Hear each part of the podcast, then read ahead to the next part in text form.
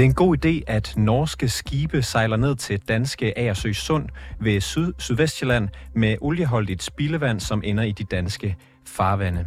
Det spørgsmål har Miljøstyrelsen haft fire måneder til at svare på, og indtil videre er der ikke sket noget.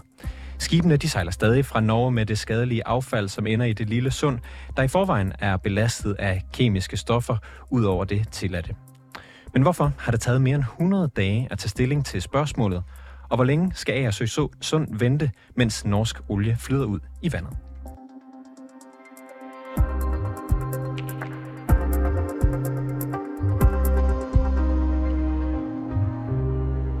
Ja, for at få svar på de spørgsmål, der indkaldte Alternativet i sidste uge Miljøminister Magnus Heunicke til samråd. Sascha Faxe, du er miljøordfører for Alternativet. Velkommen til. Tak skal du have. Det var dig, der indkaldte til, til samrådet med Miljøministeren her. Kan du ikke starte med lige at riste det op? Altså, hvorfor mener du, at det er et problem, at vi importerer det her norske olieaffald til Danmark?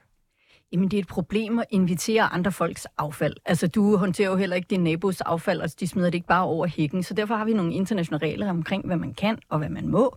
Og selvfølgelig vil din nabo ikke kunne håndtere sit eget affald, eller så kunne man jo spørge, har du lyst til? Men, men det kan Norge rent faktisk godt. Så derfor er det dybt problematisk, at en meget, meget rig olienation sender det affald, de tjener deres penge på til Danmark, som vi så sender ud i forvejen meget, meget trængt havmiljø i Danmark. Og den her konkrete sag, den handler jo ja om en norsk øh, olie, eller om norsk olieholdigt øh, spildevand, som blev importeret til et rensningsanlæg ved Agersø Sund. Øh, det er virksomheden RGS Nordic, der står bag, altså det er det norske firma. Øh, her bliver spildevandet så renset, men øh, fordi det ikke kan gøres 100%, altså det kan ikke renses fuldkommen, så ender der en del af de her skadelige stoffer fra det norske oliespildevand i, i Danmarks øh, have dernede ved Agersø Sund. Den 28. juni 2023, der meldte Miljøstyrelsen ud, at de vil genoptage sagsbehandlingen af importtilladelser. Altså de tilladelser, der betyder, at virksomheden RGS Nordic kan tage imod affaldet, og, og, og arbejdet så stadigvæk er i gang. 28. juni. Går det for langsomt? Ja, det gør det. Altså det, man kan sige, det er, at de har jo det gode er, at Miljøstyrelsen, og ret skal også være ret, men de har lavet nogle nye regler for fremtidige importtilladelser, som ser rigtig rimelige ud. Men problemet er, at vi har nogle aktive importtilladelser, hvor at vi indtil videre i hvert fald har fået fire, så vidt jeg har hørt, er der også et femte skib på vej med oliespildvand siden da.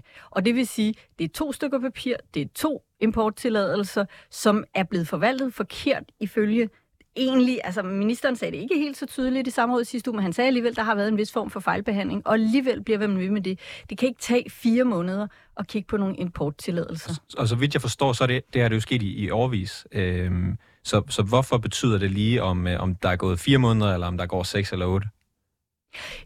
Ja, det kan man selvfølgelig sige. Altså, det skulle ikke have gået så lang tid, så det er jo fuldstændig, det har du ret i. Men, men det, der er, det bliver lidt teknisk her, men når man taler om, at noget vand har en dårlig økologisk tilstand, så må man simpelthen ikke tilføre mere af det, det i forvejen ikke kan tåle, det har. Og jo mere du gør det, jo værre bliver det, og for det er sundt, altså som i det her tilfælde er jeg sundt. Så derfor så er det jo, det er jo en voldsom eksponering af noget, der allerede har det rigtig, rigtig svært. Øhm, det er jo lidt ligesom, at, at hvis man siger, at man har en ulykke øh, ude i et eller andet i trafikken, så hedder det første stop ulykken, og det er det, vi prøver at gøre. Og hvad kan man sige, vi har ikke øh, fået Miljøminister Magnus Heunicke, han har ikke øh, valgt at stille op i dag, men som jeg forstår ham, så siger han jo, at det er vigtigt, at den her revurdering, der skal være de her importtilladelser, den der tager så lang tid, øh, ifølge dig, at det er vigtigt, at den bliver lavet ordentligt, grundigt, både af hensyn til, til den virksomhed, der nu øh, hvad kan man sige, renser det her vand, og også for miljøet. Har du noget imod grundighed? Jeg har ikke noget imod grundighed. Øh, uden at, at være hård ved, ved øh, miljøministeren. Må du gerne have. ja, men jeg synes også, vi talte pænt til hinanden. Men det, jeg også sagde til miljøministeren i sidste uge, det er, at manden var jo også minister under corona, der var han sundhedsminister, og der kunne juristerne arbejde umanerligt hurtigt. Det kan godt være, at der var en enkelt sag, øh, som mange har snakket om, der skulle lige have brugt et par dage mere på at vende. Men når man ser bort fra det, så blev der jo taget nogle vanvittigt hurtige beslutninger på juridisk baggrund.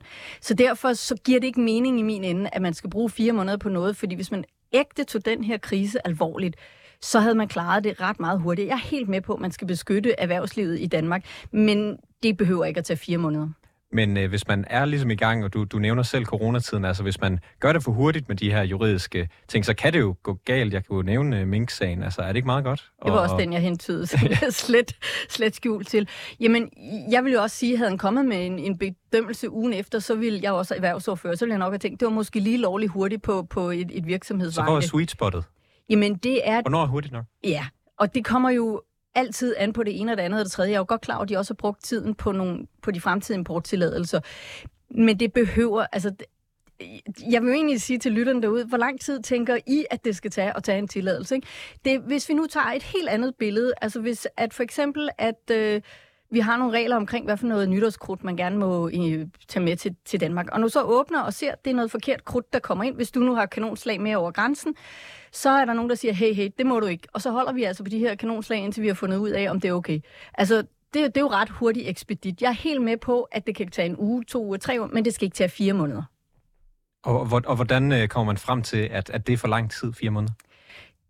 Det gør man, når at man bliver ved med at se, at der kommer skibe ind over grænsen hele tiden, øhm, og at det ikke er noget, ministeriet som sådan handler på. De er godt klar over, at de kommer. De ved det endda før jeg ved det. Magnus øh, Heunicke, han har jo sagt i politikken, øh, at han vil huskes som den, der redder havet. Lever han op til det lige nu? Ikke lige nu. Der er noget at arbejde på. Hvad skal han gøre? Jamen altså, det er jo, man kan sige, at øh, jeg er blevet citeret i Frihedsberg for at kalde det clusterfuck i forhold til havet, men lad os kalde det en polikrise for at snakke om, fordi det er jo rigtig, rigtig mange ting, som havet bliver udsat for. Altså, der er jo hele den her kemikaliekrise, som er vanvittig. Vi har et ildsvind på grund af kvælstof. Vi står i en situation, hvor en meget, meget stor andel af vores spildevands... Øh, hvad hedder det, tilladelser derude, simpelthen er ulovlige. Så, så der er jo masser og masser af ting, vi har bundtrål, jeg kunne fortsætte. Ikke?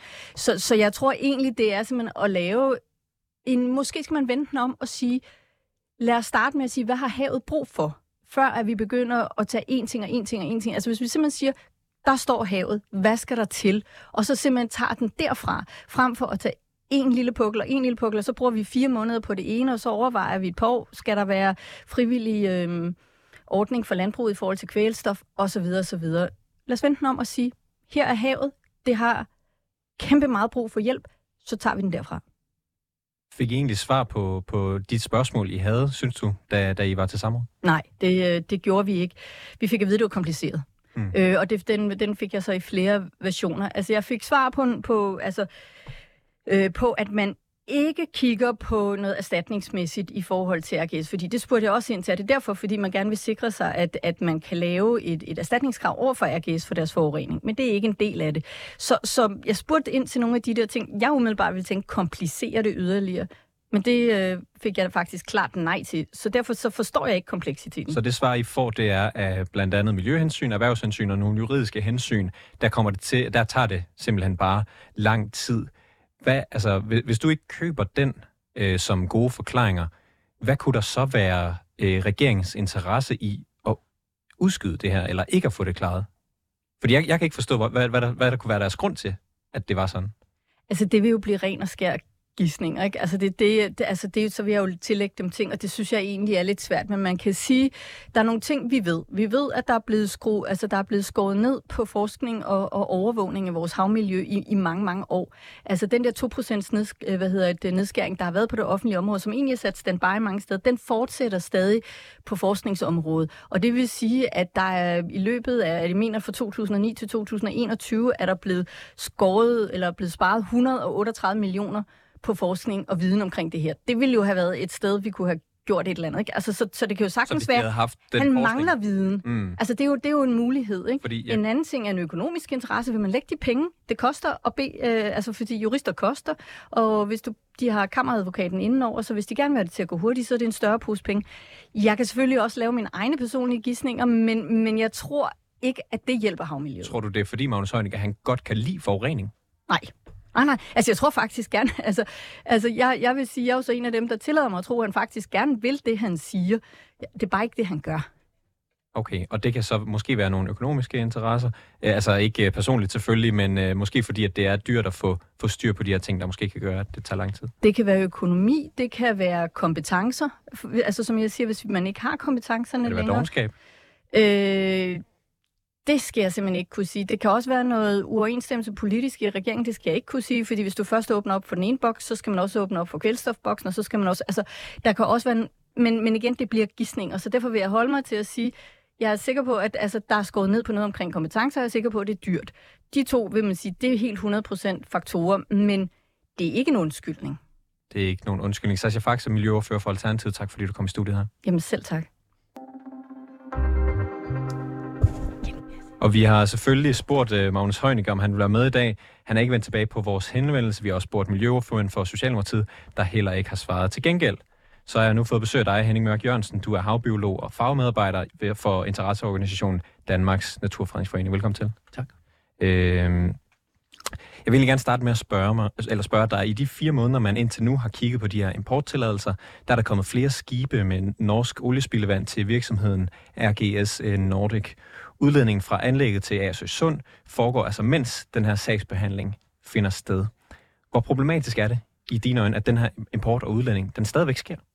Den er meget problematisk, fordi vi snakker jo om miljøfarlige stoffer. Det er derfor, der overhovedet er sat de her grænseværdier for dem, som øh, er sat enten af, enten af EU eller systemet, eller også er det gjort uh, som nationale forbudsstoffer. Og de grænseværdier, de er sat ud fra, hvad, hvad livet ude i havet kan tåle. Det er sådan, man undersøger jo, hvad både krebsdyr og fisk og andre typer af dyr og planter kan tåle derude.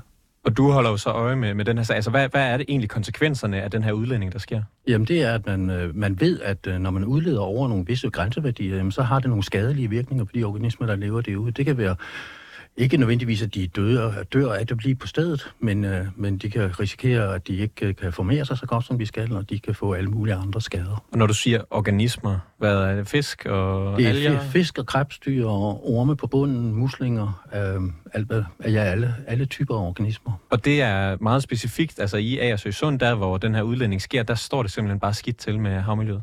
Det gør det jo generelt, desværre må vi sige, i alle vores kystvand af mange forskellige grunde. Og, men, og men også i Agersøsund. Også... Og kan man, kan man, øh, hvad kan man sige, isolere effekten, der er fra det her øh, oliespildevand fra Norge? Det kan man ikke gøre, nej. Okay. Man kan ikke sige, at det specifikt er oliespildevandet og de miljøfarlige stoffer, de indeholder, fordi der har man simpelthen ikke lavet undersøgelser nok til dernede, at man kan sige det. Vi står jo også med kæmpe ildsvindsproblemer og, øh, og andre øh, travlproblemer, som ødelægger havbunden. Så, så kan det være, at det slet ikke er noget problem, det her? Nej, ja, det, det er der. Der, det, der er altid et problem, når man udleder miljøfarlige stoffer over de grænser, som, hvor man ved, at, de, at dyr tager skade af dem. Okay. Øhm, hvordan øh, kan man være... Altså, hvad, hvad ligger der af data på det her område? Altså, kan man, kan man se, at det bliver værre og værre, for eksempel i, i, i den tid, hvor, hvor det her oliespildevand har, øh, er blevet udledt i Agersøsund? Ikke, ikke, ikke specifikt som den rygende pistol, som man nogle gange snakker om. Fordi det er den her kombination af mange andre ting, også altså ildsvind og, og travlfiskeri øh, og så videre. Så det er den generelle dårlige den øh, tilstand i vores kystvand, ja, den kommer ligesom til at maskere, hvor meget betyder de miljøfarlige stoffer. Man kan ikke isolere den sådan, som sådan. Okay, men kan man sige noget om, hvordan udviklingen har været i det her geografiske område de seneste år, mens der har været det her? Ja, det ved vi jo så fra lokale fiskere, at det er gået stærkt tilbage. Stærkt tilbage? Ja. Hvordan ser man det, at det går stærkt tilbage? Ja, fiskene forsvinder. Fiskene forsvinder, okay. Øhm, man er jo fra Miljøstyrelsens side gået ind i den her sag og er i gang med at kigge på de her importtilladelser, men øh, mens vi venter på, at øh, eller mens man venter på den, så kommer der stadig flere skibe med oliespildevand til. Hvor afgørende er tid, i, øh, når det kommer til de her, altså for at have en chance for at redde havmiljøet, der er jo så skrænter dernede i Asøsund?